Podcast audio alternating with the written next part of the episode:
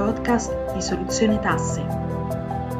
Episodio 28. Liquidità immediata e meno tasse con marchio e royalties.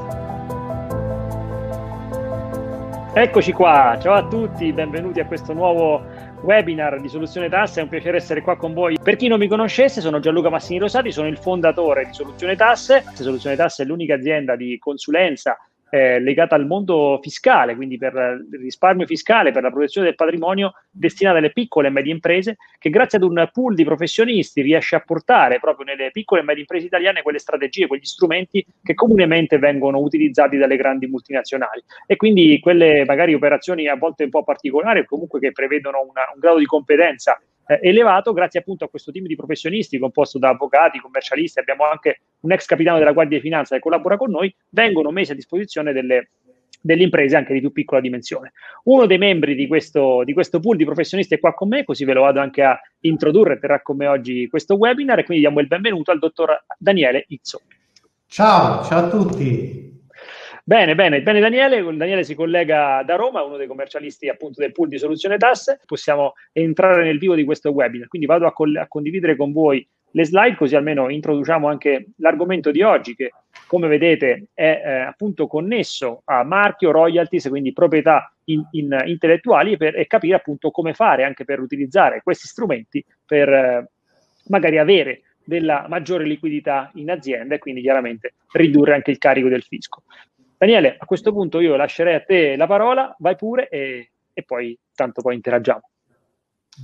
Grazie Gianluca, grazie e un grazie particolare agli imprenditori che, e ai, alle persone che ci hanno dedicato un po' del loro tempo in questo pomeriggio diciamo di giovedì 9 febbraio.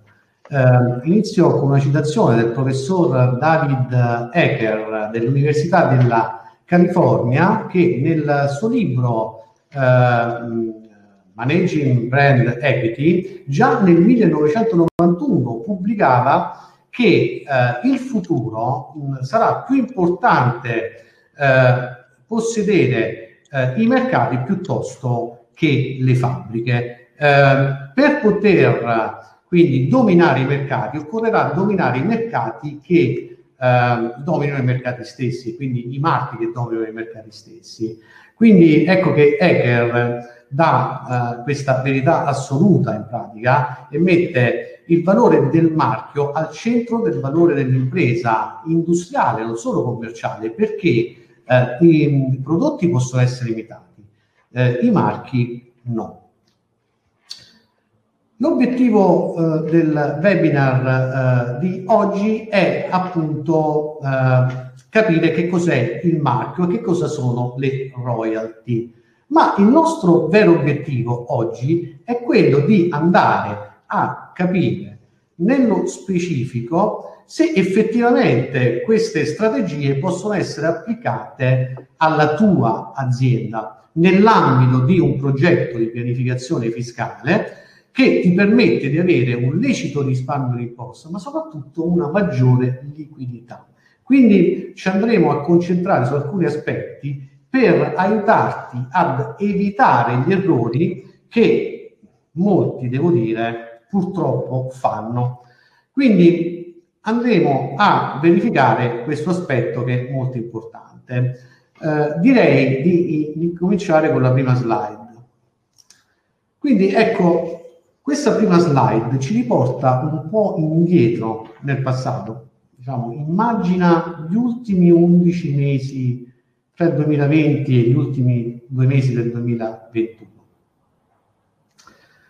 È dal 17 marzo del 2020, giorno di entrata in vigore eh, del cosiddetto decreto coronavirus, che l'imprenditore è a caccia di liquidità e a caccia di liquidità, a prescindere dalle differenze geografiche e dai colori che ormai ci hanno imposto, giallo, arancione, rosso, diciamo che il divario territoriale tra nord, centro e sud è, eh, si è accentuato, ma nonostante questo si è poi aggiunta anche la differenziazione di zone che non ci fanno più capire se magari tra la settimana siamo in zona arancione, in zona gialla, in zona rossa, no? Quindi non sono bastate le moratorie per sostenere l'economia italiana, quindi le imprese che tra l'altro finiranno il 30 giugno del 2021, né le garanzie prestate dallo Stato. Nonostante gli aiuti per quelle aziende che l'hanno ricevute, molte aziende si trovano comunque in una situazione di difficoltà, quindi in una zona rossa, l'abbiamo de- definita così, no? Perché? Perché sono eh, scarse con il, diciamo, hanno eh, una scarsa liquidità, sono prive di liquidità perché non hanno incassato a sufficienza e eh, nello stesso tempo eh, hanno tasse che comunque prima o poi arriveranno perché sono state solo sospese e quindi saranno da versare. Su questo aspetto, Gianluca, se mi consenti, io mi eh, diciamo, soffermerei un po' di più. Perché? perché vorrei insieme a, agli amici di oggi andare a verificare un po' quello che è successo nell'ultimo anno. No? Cioè, eh, uno degli effetti principali del lockdown è stato sicuramente una contrazione dei ricavi. Ora, da settore a settore dipende, però alcuni settori della, dell'economia sono stati praticamente no, asfaltati, si può dire. Quindi questa contrazione dei ricavi che cosa ha portato? Ha inciso su quello che si chiama l'equilibrio economico dell'azienda, no? Perché? Perché non c'è stata una contestuale, diciamo, diminuzione dei costi fissi. Quindi che cosa ha generato questa situazione? Ha generato per molte aziende delle perdite, perché ricavi abbattuti, costi comunque non abbattuti, quindi alla fine no? se i costi superano i ricavi si hanno delle perdite. Eh. Queste perdite, che sono state diciamo, eh, lievemente compensate da misure eh, emergenziali che il governo ha emanato, tipo per esempio la cassa integrazione, però comunque ci sono state, nonostante queste misure, hanno portato anche ad incidere sulla solidità patrimoniale delle aziende, no? perché la perdita va ad incidere anche sul patrimonio. Questa incidenza quindi ha fatto sì che eh, questa eh, diciamo, eh, incidenza sull'equilibrio negativo patrimoniale abbia inciso anche su quello che è l'equilibrio finanziario. Quindi ecco che lo Stato che cosa ha fatto? Ha cercato di intervenire eh, adottando misure tipo fondi eh, e contributi a fondo perduto per incidere sui ricavi. Andiamo, andiamo, avanti, dai Daniele, so ci, ci, ci, eh, ci, ci divaghiamo su temi che magari... Sono state misure che non hanno portato a grandi diciamo, uh, risultati. Che comunque le aziende sono state e sono in difficoltà. Quindi quelli che gli imprenditori non sanno è che comunque esistono delle strategie eh, di gestione di liquidità diverse eh, se si va ad approcciare in maniera innovativa ehm, alla gestione degli asset immateriali, cosiddetti intangible, sfruttandoli a livello privatistico. E infatti possono essere sfruttati sia a livello finanziario sia a livello fiscale. Perché? Eh, perché se si sfruttano in un certo modo si va ad ottenere maggiore liquidità immediata e si va a risolvere il problema delle tasse in maniera istantanea. Eh, tra gli intangible, diciamo, quello più importante è senza dubbio il marchio. Uh, il marchio è, è, la, è, l'asset immateriale per eccellenza. Uh, che cos'è il marchio? Il marchio è un segno distintivo che serve a contraddistinguere un prodotto o un servizio rispetto a quello di un'altra impresa. è un valido strumento per ottenere dei vantaggi fiscali e soprattutto non è un bene aggredibile se intestato alla persona fisica. Ora, quali sono i vantaggi? Gianluca lo diremo dopo, se tu sei d'accordo. Certamente, certamente, ci arriviamo per gradi. Ci arriviamo per gradi. Uh, chi può utilizzarlo? Allora, la persona fisica o giuridica, ma noi lo sconsigliamo, che autonomamente inventa, inventa un marchio e lo registra presso l'ufficio italiano marchi e brevetti, può vantare un diritto di privativa su quel marchio che è stato depositato, ossia ne diventa il titolare effettivo, diventa proprietario di quel marchio. Quindi la persona fisica lo registra ed è l'unico soggetto che, ha utilizzato, eh, che è autorizzato a, eh, diciamo, all'utilizzo di quel bene, di quel marchio. Quindi ha anche la facoltà di poter concedere in utilizzo quel marchio ad un soggetto terzo che può essere anche la propria impresa, ok? Mediante un contratto che si chiama contratto di licenza. Su questo facciamo una piccola precisazione perché magari questo è importante anche dirlo ai nostri amici. La propria impresa, purché sia un'impresa che giuridicamente è diversa da se stessi.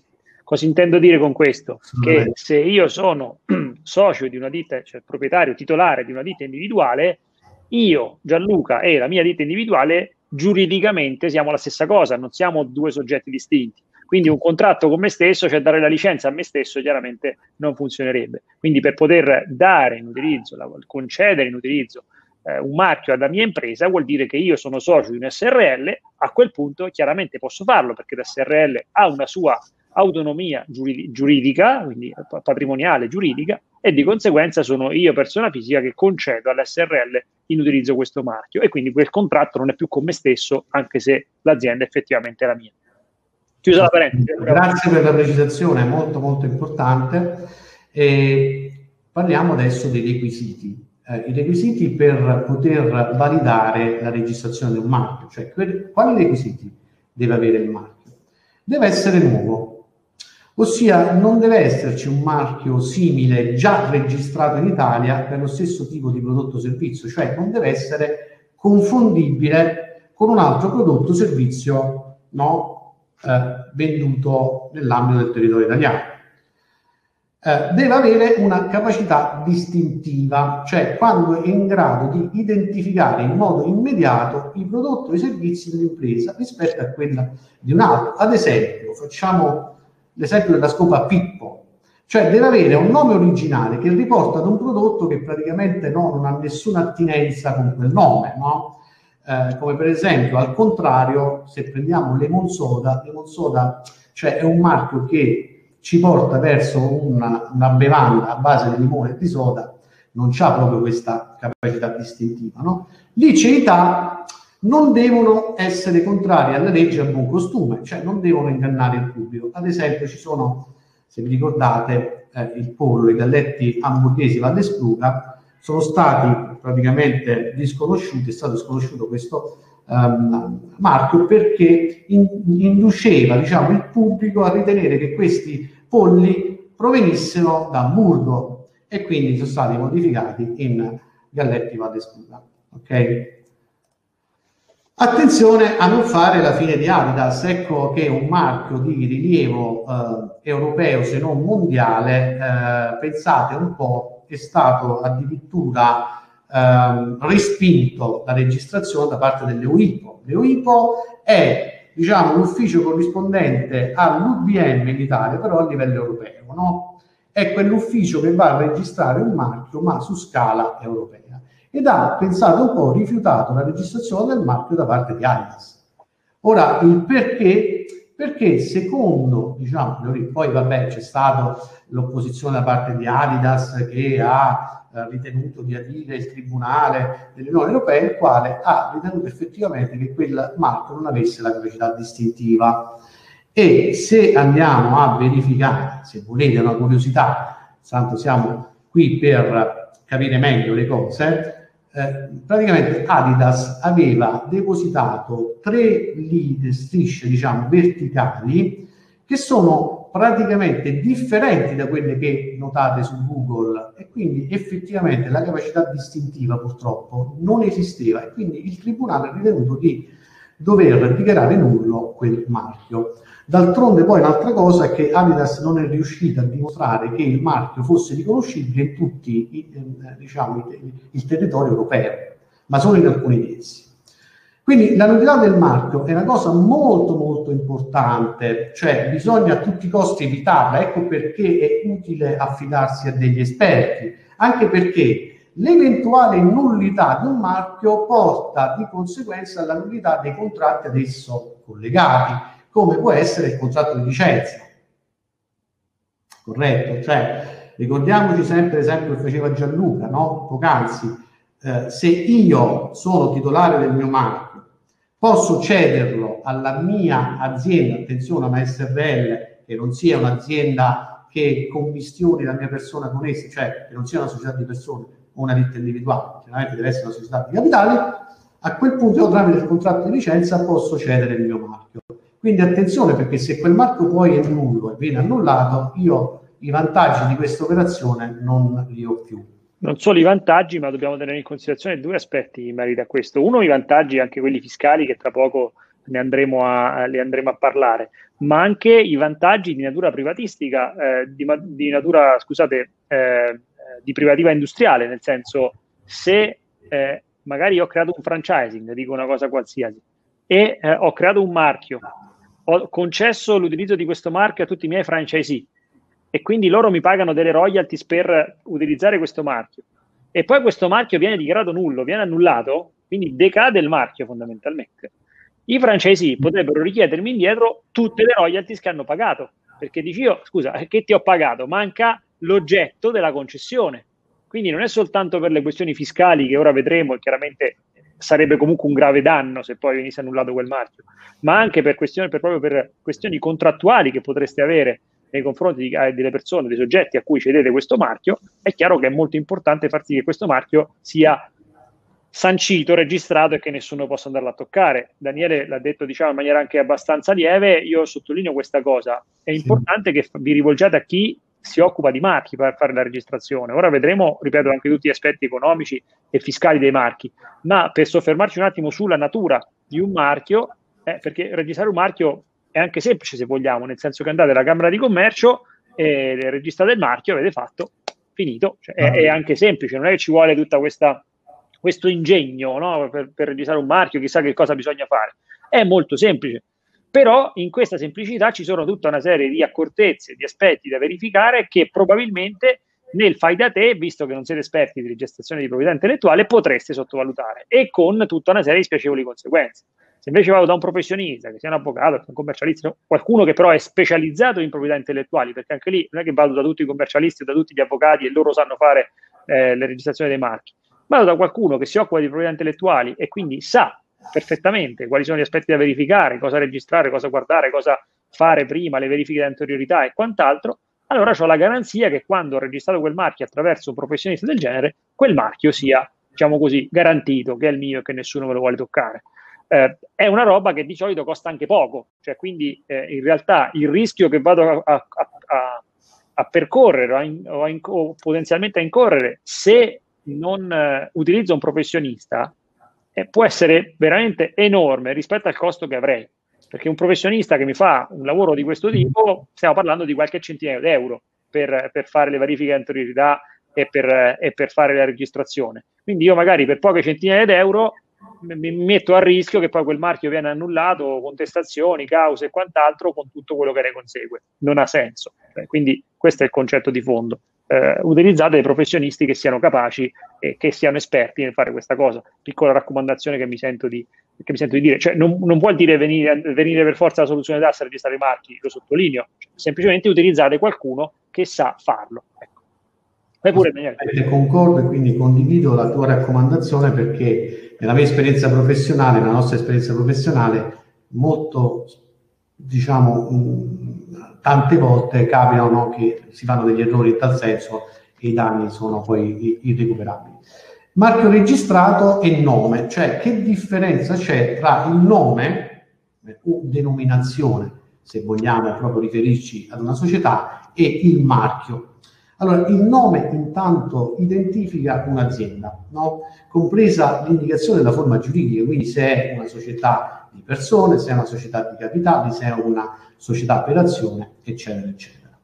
Non gode di tutela giuridica nei confronti dei terzi, non può essere utilizzato per poter beneficiare di vantaggi fiscali.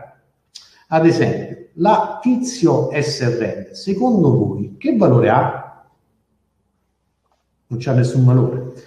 Il marchio registrato, invece, è un segno distintivo. Eh, l'abbiamo detto prima, che differenzia alcuni prodotti o servizi di un'azienda rispetto a quelli, diciamo, di un'altra azienda che produce le stesse cose o che offre gli stessi servizi, come può essere Hermes, Coca-Cola o perché no, soluzione tasse.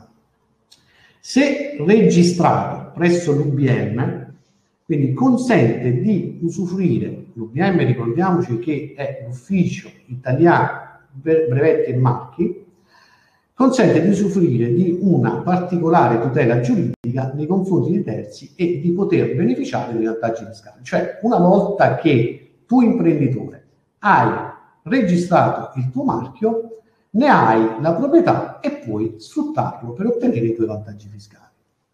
Ve lo vedremo sempre dopo come. Quindi, che cosa succede? Eh, succede che, essendo divenuto tu titolare del marchio, lo puoi concedere in licenza ad un terzo o anche alla tua azienda, se sei socio della tua SRL, mediante un contratto di licenza e quindi ottenere un canone. Questo canone è tecnicamente chiamato royalty, ok? Che sono dei compensi a tutti gli effetti, ma hanno la particolarità di essere tassati in un certo modo. Quindi queste royalty sono un guadagno per il titolare perché immediatamente no, può ottenere della liquidità, ok? Quindi delle somme di denaro che sono detassate, l'abbiamo messo tra virgolette perché è una detassazione, diciamo, relativa e poi vedremo il perché. Costo per l'azienda perché l'azienda va a dedursi e quindi ad abbattere il reddito imponibile sul quale poi calcola le imposte. Quindi, poi l'esempio lo faremo sempre dopo. I vantaggi sono due, no? Ripeto, guadagno per il titolare perché ottiene liquidità e costo per l'azienda perché abbatte il reddito imponibile. Quindi il, che cosa succede? Consente anche ha un altro vantaggio il marchio, cioè quello di tutel- tutelare per, mm, scusatemi, il um, proprio posizionamento sul mercato e di riconoscere immediatamente il nome dell'azienda.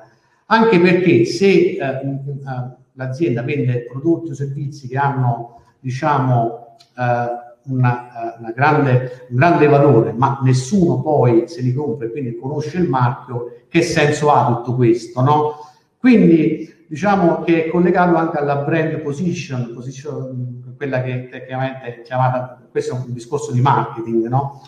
Oltre chiaramente eh, valorizzare il marchio serve anche a difendersi da eventuali contraffattori eh, e quindi a dare un valore al proprio asset immateriale, quindi gestire, l'abbiamo già detto poc'anzi, eh, lo stesso mediante la concessione e la cessione eh, del marchio attraverso contratti di licensing e quindi di licenza.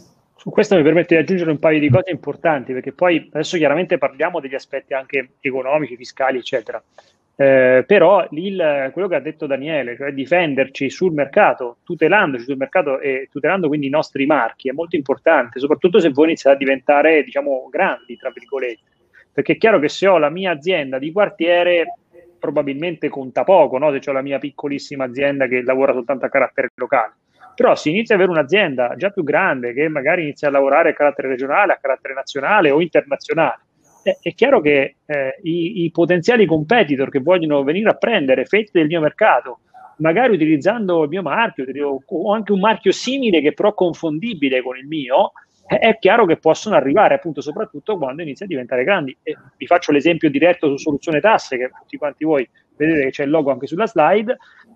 Eh, poi proprio mm. l'anno scorso abbiamo avuto una, una condanna, non noi, cioè il nostro, poter, il nostro competitor scorretto ha subito una condanna proprio perché voleva venire eh, a, diciamo, a lavorare all'interno del nostro, del nostro settore eh, però ponendosi in un modo che era stato considerato dal giudice sleale, perché utilizzava un marchio simile al nostro, una serie di, di contenuti simili ai nostri, utilizzava stesse, lo stesso format, la stessa comunicazione, lo stesso tutto, e, e quindi confondeva di fatto la clientela spacciandosi tra virgolette per noi, anche se non era noi. E quindi poi il giudice, poi noi abbiamo, eravamo tutelati nel senso che avevamo le, tutti i marchi registrati, avevamo fatto tutta una serie di cose prima, chiaramente poi il giudice ha preso i suoi provvedimenti, ha condannato questo soggetto a pagamento di alcune penali, a disattivare i suoi siti internet, a cambiare la comunicazione, a cambiare il marchio, eccetera, e quindi di fatto si è chiusa da sola. Quindi tutelarsi, tutelare i propri marchi è anche un modo per tutelare il proprio mercato, la propria azienda il proprio posizionamento. Quindi questo è molto importante tenerlo in considerazione, soprattutto mano a mano che poi eh, voi andate a crescere. e il marchio soluzione tasse anche per appunto dare anche un altro, come dire, farvi ragionare anche su questo, è anche un valore patrimoniale perché il vostro marchio nel momento in cui è registrato può essere anche valorizzato sia all'interno della sfera privata che all'interno della sfera aziendale, quello dipende insomma, anche da, da come è registrato e cosa se ne fa, eh, però è un valore, perché finché non lo registro non vale niente. Soluzione tasse, detta in, da sola, è un nome con un altro non vale niente. Nel momento in cui lo registro e chiaramente lo valorizzo, il marchio soluzione tasse oggi è stato valorizzato da solo 9 milioni di euro. Quindi è un valore intangibile, perché è chiaro che, che, è intangibile, però quel marchio, quel posizionamento, quella riconoscibilità, tutti gli investimenti pubblicitari che sono stati fatti su quel marchio oggi sono stati periziati, hanno un valore immateriale che noi, che io, che, che il gruppo può anche appunto inserire nel proprio patrimonio. E un altro aspetto che dobbiamo tenere in considerazione, a prescindere dagli aspetti fiscali che ora ci arriviamo.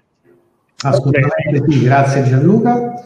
E attenzione agli errori, eh, perché l'applicazione della disciplina fiscale, eh, seppur assolutamente lecita, deve comunque passare attraverso l'analisi del contesto generale dell'azienda. Attenzione, cioè c'è bisogno, come eh, anticipava Gianluca, di un consulente esperto che vada a verificare effettivamente i requisiti del marchio ma a fianco al consulente che è esperto in diritti di privativa c'è bisogno di un esperto, magari revisore, attore commercialista, che vada a valorizzare questo marchio. Quindi gli errori che si possono commettere sono tanti, ma in particolare due, cioè registrare un marchio, quindi già utilizzato eh, sul mercato da tempo, e quindi è come se oggi ci svegliassimo, andassimo a registrare no, il marchio Coca-Cola, veramente sarebbe assurdo, è già utilizzato, quindi non è registrabile. Mancato rispetto del principio di inerenza con la deducibilità dei costi per le royalty pagate. Questo che cosa significa? Significa che molto, si può commettere l'errore di eh, non eh, diciamo, correlare eh, le royalty con l'attività che si svolge e quindi di rendere praticamente indeducibili questo costo. Quindi ecco perché va valutato esattamente eh, il tipo di marchio che si va a registrare insieme diciamo alla possibilità di poterlo utilizzare all'interno un progetto di pianificazione fiscale. Una Quindi, cosa importante su, su, questo diciamolo perché non vorrei che quella scritta messa così eh, induca in errore alcuni dei nostri amici. Esatto. Ci sarà un marchio già utilizzato sul mercato da tempo da altri, nel senso ah. che registrare il proprio marchio che anche utilizzo da anni ma non ho mai registrato e utilizzarlo all'interno della strategia di pianificazione fiscale, quello è assolutamente possibile. Così rispondo anche ad una domanda, se non sbaglio, eh, Giuseppe poco fa mi ha fatto una, una, domanda dicendomi ma se anche l'azienda è presente sul mercato da vent'anni, esiste già quel, quel disegno, quel, quel, marchio esiste già da vent'anni? Attenzione, il marchio non esiste da vent'anni, perché il marchio esiste nel momento in cui lo registro fino per, da, da, da, oggi, per i 20 anni precedenti, non è, non è, esistito un marchio, è esistito un logo, è esistito un disegno, che qualcuno ha utilizzato. Il marchio inizia a esistere oggi perché? Perché quel marchio 20 anni fa lo disegnai io, oggi lo vado a registrare all'ufficio eh, brevetti e marchi e a quel punto esiste il marchio. A quel punto è registrato e cosa può succedere però? Può succedere che siccome è stato registrato in due sfere giuridiche distinte, perché io l'ho registrato a nome della mia persona fisica, e, ma è la mia azienda che lo deve utilizzare, a quel punto se la mia azienda lo vuole continuare a utilizzare, lo potrà continuare a utilizzare a fronte di un contratto che io sottoscrivo con la mia azienda. A quel punto io, che ho registrato questo marchio, perché da oggi esiste, da oggi l'ho registrato, concedo in utilizzo quel marchio a quell'azienda, a quel punto quell'azienda, se vuole continuare a utilizzarlo, dovrà pagarmi delle royalties. Quindi questo è un aspetto chiave, diciamo così, che è alla base anche della, della strategia anche fiscale di utilizzo delle royalties. Perché è chiaro che se, le roy- se il marchio lo registro all'interno della sfera aziendale, eh, non è che posso cedere il marchio a me stesso anche all'interno dell'azienda. Quindi ci devono essere sempre due soggetti distinti, la persona fisica che se lo registra e l'azienda o le aziende che se lo vogliono utilizzare. È chiaro che il marchio lo posso eh, concedere ad un'azienda o a n aziende chiaramente in funzione di quella che è l'organizzazione, in base a, alla tipologia di marchio, in base a tante, tanti ragionamenti che poi si possono andare a fare in base a quello che è la situazione specifica e quello che si vuole fare. Chiaramente noi stiamo facendo un ragionamento generale, dando delle linee guida per tutti, poi è normale che ognuno nel suo ambito specifico va capito come poter utilizzare eh, questa strategia. Allora, la valutazione del marchio cosa significa? Eh, intanto eh, è molto importante andare a valorizzare il marchio in termini monetari, cioè quanto vale questo marchio sul mercato. Eh, un altro aspetto molto importante è capire quante royalty posso prendermi come socio e come proprietario di quel marchio. No? Quindi la valutazione deve essere fatta dopo un'analisi approfondita della realtà aziendale generale, del mercato di riferimento, quindi del settore di riferimento dell'azienda e della riconoscibilità e della diffusione dello stesso marchio sul mercato a livello anche eh, rispetto all'area geografica di appartenenza.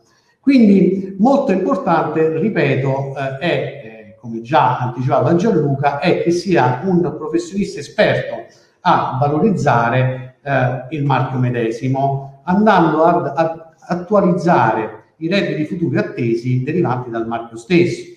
Cioè, per farla facile, si va a, a capire quanto fatturato è in grado di generare quel marchio per i prossimi dieci anni, chiaramente al netto dei costi, perché ci saranno anche dei costi da sostenere. Quindi la differenza ci darà il valore del marchio in un progetto di pianificazione fiscale, perché come diceva Gianluca, il vestito deve essere fatto su misura. È chiaro che per un imprenditore, magari per te che ci stai seguendo, eh, ehm, si può prevedere una strategia, per un altro, un altro tipo di strategia che comunque diciamo varia nel quantum, perché dipende dai numeri poi.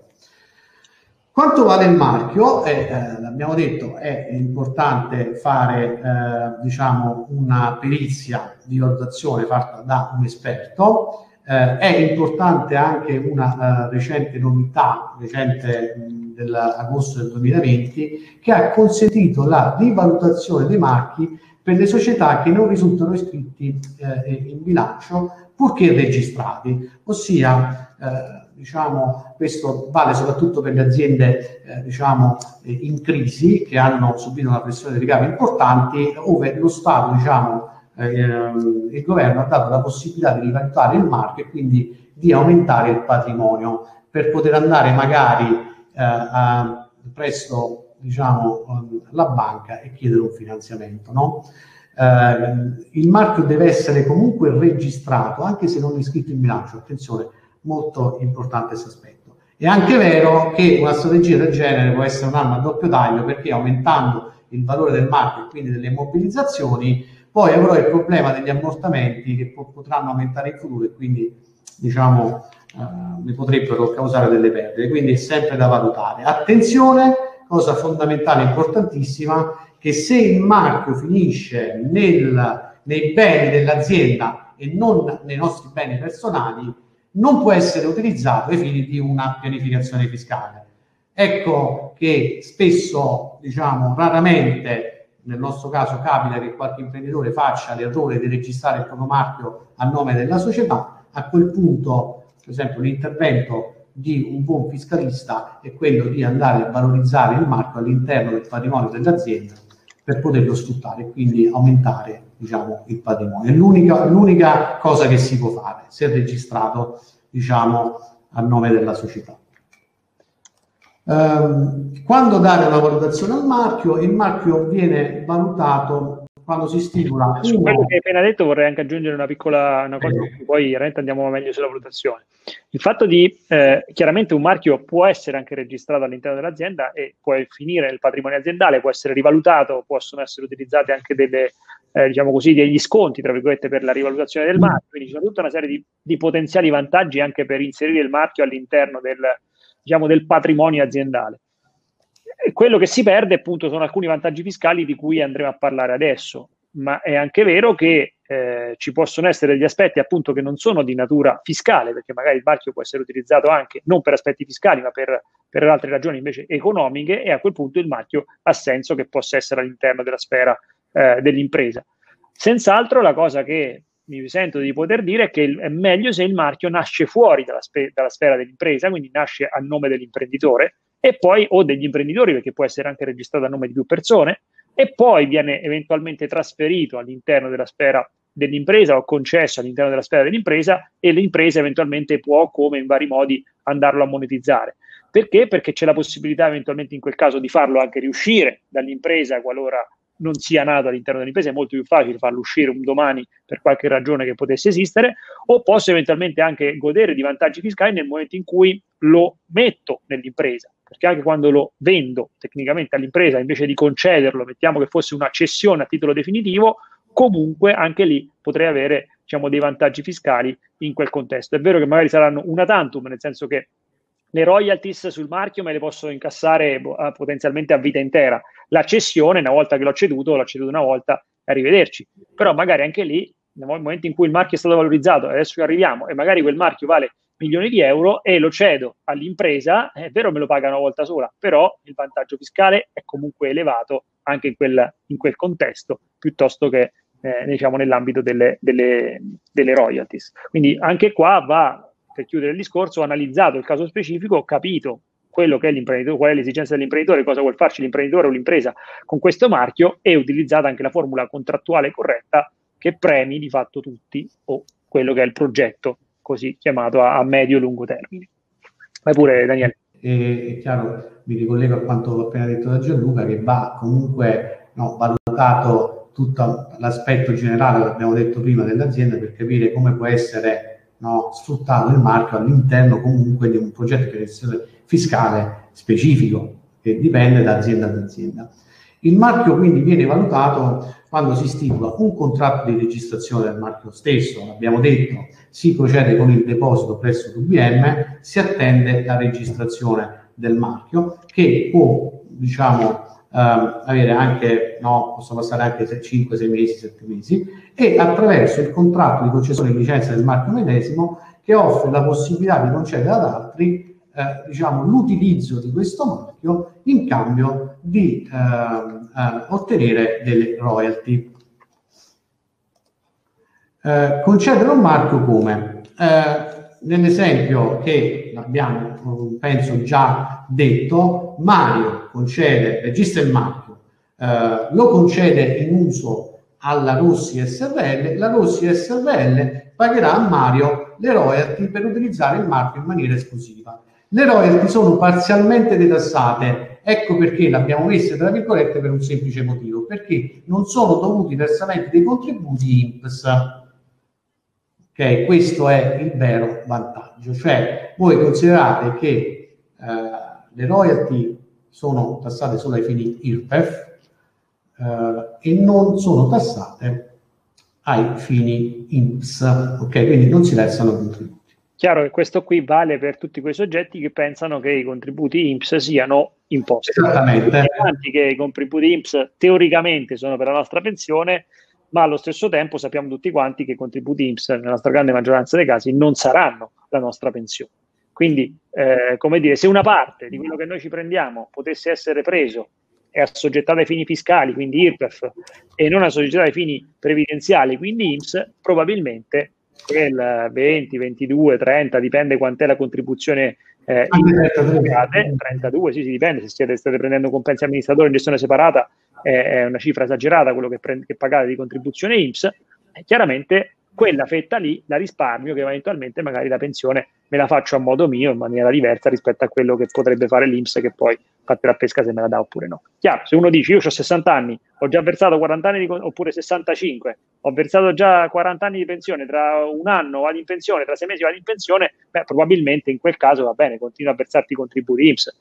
Se qualcuno invece ha 30 anni o 40 e deve versare altri 30 anni di contributi davanti, ma probabilmente se quello che versasse all'Inps una parte di quello, magari se lo versa in qualcosa di diverso, utilizzando le royalties del marchio per evitare di versarlo, probabilmente potrebbe essere conveniente. Dico probabilmente perché poi ognuno con i soldi suoi ci fa quello che vuole. Se volete continuare a pagare i contributi dell'Inps, per me potete fare anche i contributi volontari e pagare il doppio di quello che vi, che vi chiedono, eh? ci mancherebbe altro. diciamo che lo sconsigliamo, però poi ognuno fa quello che gli pare. Allora, le royalty cosa sono? Le royalty sono delle somme di denaro riconosciute al titolare del marchio, nell'esempio di prima, quindi a Mario, dopo che lo stesso ha concesso l'utilizzo del marchio alla propria azienda attraverso un contratto di licenza. Attenzione, come diceva Gianluca all'inizio, la propria azienda deve essere una società di capitali, cioè eh, non la società di persona individuale. Le somme delle royalty viene commisurata al valore del marchio stesso, quindi ecco che è importante la perizia del marchio, perché dobbiamo andare a capire quanto è il valore del marchio. È consigliabile quindi una perizia estimativa ecco, del marchio e delle royalty redatta da un esperto, quindi che può essere un revisore dei conti, un dottore commercialista, eh, esperto in diritti di privativa. Okay? Le royalty e la verificazione fiscale eh, diciamo, sono due facce della stessa medaglia. Per quale motivo? Mm, eh, è un esempio questo riscontrabile nelle grandi multinazionali, ma anche in quelle che non sono multinazionali, eh, che utilizzano questi, queste strategie di pianificazione fiscale per abbattere il reddito imponibile e quindi per pagare meno imposte. Diciamo che i marchi sono collegati alle royalty. Quando sentite parlare di marchi molto spesso Sai cosa, Daniele? Voglio aggiungere un'altra cosa che ho appena visto una, una, doma, una, domanda di Matteo che si collega al discorso, diciamo, un attimo fa della valorizzazione. Non c'è il nostro Matteo, eh, no, avvocato. Non è il nostro Matteo, un altro Matteo. Eh, voi dovete sapere che la, il nostro, eh, uno dei, degli esperti, un avvocato esperto di proprietà intellettuale che collabora con noi e insegna al Politecnico di Milano, eh, si chiama Matteo e fa parte del nostro team eh, di esperti di proprietà intellettuale. Eh, un altro Matteo che invece è collegato qua con noi oggi che mi fa una domanda legata appunto alla valutazione del marchio e, e al proprio marchio, perché infatti la domanda effettivamente è, è, corretta perché testimonia una difficoltà che c'è sul mercato. E pre- noi abbiamo percepito ormai eh, diversi anni fa, perché effettivamente di eh, royalties sui marchi, di registrazione dei marchi per le piccole e medie imprese fino a mi permetto di dire fino a 4-5 anni fa, non se ne parlava, nessuno aveva mai detto, detto, questa cosa qua. Mi permetto di prendere il merito perché ormai quasi 5-6 anni fa ho iniziato a parlare di registrazione dei marchi per le piccole e medie imprese. E, e, e da lì anch'io ho iniziato a cercare effettivamente cosa accadeva, la ricerca che feci già anni fa, che trovavo eh, grandi studi importanti di commercialisti, di revisori, di avvocati che f- si occupavano di valorizzazione dei marchi, ma valorizzavano la Coca-Cola, Ferrari, eh, grandi marchi di grandi aziende di blasonate, allora quelli erano in grado di valorizzarli. Ma per la piccola azienda di Mario Rossi, che magari fattura 500, 700, 100 mila, milione, cioè piccola impresa eh, italiana, non, di fatto non, si occupa, non se ne occupava, non c'era nessuno che se ne occupava. E quindi di fatto non perché voglio portare acqua al mio mulino, ci mancherebbe altro, ma abbiamo creato noi un team di professionisti, quindi all'interno dei professionisti di soluzione TAS c'è un, c'è un piccolo team ristretto, tra cui anche eh, Daniele che è qua con me oggi, Matteo, il, Matteo, l'avvocato di cui parlavamo un attimo fa, e altri professionisti che proprio si occupano di valorizzazione delle proprietà intellettuali. E ormai ne hanno fatte, mi permetto di dire, a centinaia, forse migliaia, non lo so, ma veramente tantissime e quindi hanno acquisito la competenza specifica di valorizzare marchi anche delle piccole imprese italiane. E qua rispondo a Matteo, perché Matteo dice che la mia azienda fattura eh, 600 mila euro e quindi mi, il mio commercialista dice che il mio marchio non vale niente. In realtà non è vero, perché non è vero che, che, non vale niente, perché la tua azienda ha comunque un avviamento, ha comunque un certo tipo di clientela, ha comunque una storicità, c'è tutta una serie di parametri che esistono anche dei parametri non solo nazionali, ma dei parametri internazionali che permettono di valutare il marchio sostanzialmente di tutte le aziende che, eh, che esistono. E quindi questo è quello che poi facciamo, quindi anche per, per, le piccole imprese riusciamo a dare una valorizzazione anche su marchi eh, diciamo più, più, piccoli. Poi è chiaro che non è che tutti i marchi valgono, valgono centinaia di migliaia di euro o milioni, effettivamente se un marchio è appena nato, se un marchio è piccolo, se l'azienda è piccola, c'è storicità, è chiaro che il marchio probabilmente vale anche poco, no? E quindi questo dobbiamo eh, comunque tenerlo in considerazione. Però è vero anche che già, una, per dire, un'azienda che, fa, un'azienda che fa 600.000 euro di sicuro ha un marchio che qualcosa vale, che può essere concesso e può essere in qualche modo eh, eh, assog- eh, diciamo, agganciato ad una, commisurato da una certa royalties che eventualmente l'azienda può pagare. Quindi questa è per rispondere a Matteo, ma in realtà per rispondere a tutti quanti, anche le aziende più piccole hanno dei marchi che hanno un valore e chiaramente dobbiamo eh, valorizzarlo. Poi farlo, farlo, valorizzare da qualcuno che ha, ne ha fatte a centinaia ha un suo valore. Mi permetto, qui in questo caso, anche qua non voglio tirare acqua al mio mulino, però mi permetto di dirlo, ha un suo valore perché è chiaro che poi un domani che arriva eh, l'ispettore dell'agenzia delle entrate e chiede come mai ti sei preso le royalty se non ti sei preso, eccetera, eccetera, eh, se tu tiri fuori una perizia che è stata sottoscritta da un professionista che ne ha fatte mille di perizie, eh, insomma, è, è, è, abbastanza difficile anche per il, il, il, l'ispettore dell'Agenzia delle Entrate dire che quella perizia sia sbagliata, non sia corretta o testimonia un marchio diverso, perché comunque dovrebbe eventualmente produrre una perizia che dice il contrario, che ha lo stesso, che ha lo stesso valore, la stessa validità, quando magari quella, la perizia che tu hai nel cassetto è stata fimbra, firmata e timbrata da un professionista che ne ha fatte 200. Eh, ha il suo valore, quindi ha il suo peso. Quindi, tra l'altro ricorrere presso la commissione tributaria, quindi c'è un processo veramente... Sì. Comunque voglio dire, eh, assolutamente sposo quanto appena da te detto Gianluca, poi tra l'altro come tu hai anticipato io sono uno dei eh, periti no, che fa valutazione sui marchi, perché alla fine valor- valorizzare un marchio è una metodologia eh, aziendale, cioè ci sono dei metodi e quindi se dal metodo e dalla metodologia applicata a quell'azienda esce un valore, il valore del marchio c'è, cioè nessuno lo può confutare, al nostro parere. Detto questo, andiamo avanti, se sei d'accordo, stavi, scusa. Sì, vai, vai, vai avanti, vai. Esse sono tassate, parliamo di royalty, tassate con il principio di cassa in capo alle persone fisiche, non in regime di impresa, attenzione, cioè persone fisiche che non operano in regime di impresa. Sono dedotte per competenza dall'azienda. Che cosa significa? Cioè che a fine anno, eh, al 31-12, quindi per fare pianificazione, l'azienda può imputare per competenza quelle royalty che pagherà al socio, magari nell'anno successivo, e quindi andrà ad abbattere il carico fiscale. Facciamo per esempio 100 di utile, 50 di royalty, quindi alla fine il carico del reddito imponibile scenderà a 50. Non sono soggette a IVA, sono redditi diversi per la persona fisica, cioè sono tassate senza l'articolo 67 eh, del TWIR, del testo unico imposte sui redditi, quindi non è previsto nessun abbattimento forfettario del reddito imponibile personale e non sono dovuti, l'abbiamo già detto, contributi. Cioè, se tu percepisci dalla tua azienda 100 euro eh, di royalty, 100 saranno tassate ai fini IRPEF. Ok? Punto. Non c'è nessun abbattimento forfettario. Due strumenti, due vantaggi fiscali, eh, ossia, perché l'abbiamo già detto ma lo, lo diciamo, l'azienda deduce le royalty e quindi abbatte il reddito imponibile, sul quale poi va a pagare no, le tasse, quindi l'IRES e l'ITA. La persona fisica che riceve le royalty è tassata solo ai fini IRPEF e quindi non paga INPS.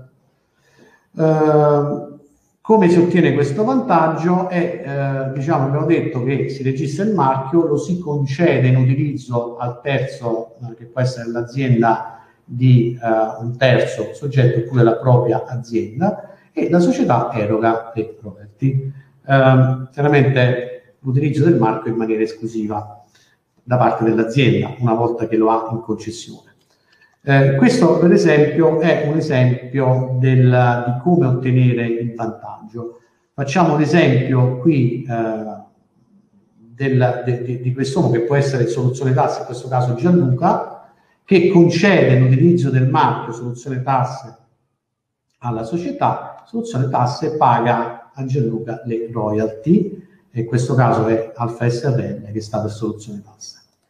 Eh, l'esempio di tassazione diciamo, tipico riguarda per esempio il compenso lordo di un CDA, di un consiglio di amministrazione composto da tre amministratori, i quali mh, diciamo, percepiscono e si sono deliberati 100.000 euro, cioè l'assemblea ha deliberato per loro 100.000 euro a testa, eh, quindi vedete che il carico fiscale e contributivo aveva a eh, 93.792 scusate, di IRPEF, eh, L'INPS conto azienda 68.460, ricordiamoci che l'INPS è sempre due terzi a carico dell'azienda e un terzo a carico dell'amministratore, 34.230 a carico appunto dell'amministratore. È il cosiddetto cuneo fiscale, cioè la differenza tra il lordo, cioè tra il costo che sostiene l'azienda e il netto che incassano no, gli amministratori.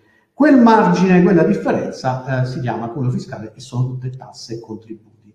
Vedete che se al posto di questi compensi gli amministratori decidessero di percepire e di incassare delle robe, avessero chiaramente un marchio eh, di loro proprietà che concedesse facciamo questo esempio, la propria azienda incassassero delle royalty, l'imposizione fiscale scenderebbe fino a, vedete, 87.972. Quindi eh, ci sarebbe un risparmio fiscale di 87.972.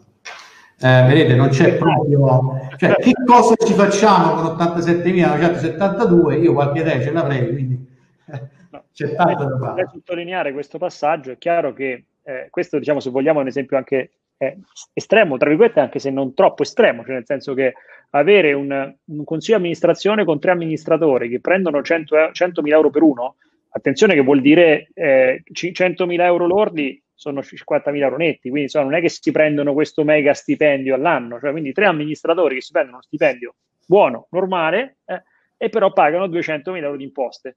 Se invece di prendersi quello stipendio si prendessero royalties per lo stesso importo, quindi l'azienda farebbe uscire sempre i soliti 300.000 euro, queste, questi soggetti risparmierebbero 87.000 euro. Quindi da, cioè, da 196 ne pagherebbero soltanto 108. Capite che il vantaggio fiscale, se, sfru- se si sfrutta il marchio con questa strategia, porta dei risultati enormi. Poi magari non, sa- non, non, non, trasformano tutto il compenso in royalties, va benissimo, magari 50.000 rimangono di compenso e 50.000 diventano di royalties, ok, può essere una via di mezzo, oppure di 100.000 per 3, magari 30.000 diventano di royalties, 30.000 diventano di welfare aziendale, 40.000 diventano di, Ehm, eh, rimangono compenso, benissimo, cioè, ci possono essere chiaramente una serie di, eh, diciamo, di vie di mezzo, no? Questi, abbiamo messo questo importo per farvi capire però il notevole vantaggio che ci può essere e poi bisogna scendere nel caso specifico e capire nel singolo caso l'applicazione pratica eh, quello che si può fare, perché magari ci sono dei casi dove magari non si, può, non si riesce a valorizzare 300.000 euro le royalty super marchio, no? Quindi ci sono chiaramente una serie di considerazioni da fare specifiche caso per caso. È stato bello, è stato un piacere. A presto, ci vediamo al prossimo appuntamento. Ciao. Ciao a tutti. I podcast di Soluzione Tasse. Visita il nostro sito e richiedici una consulenza gratuita cliccando sul link che trovi in descrizione.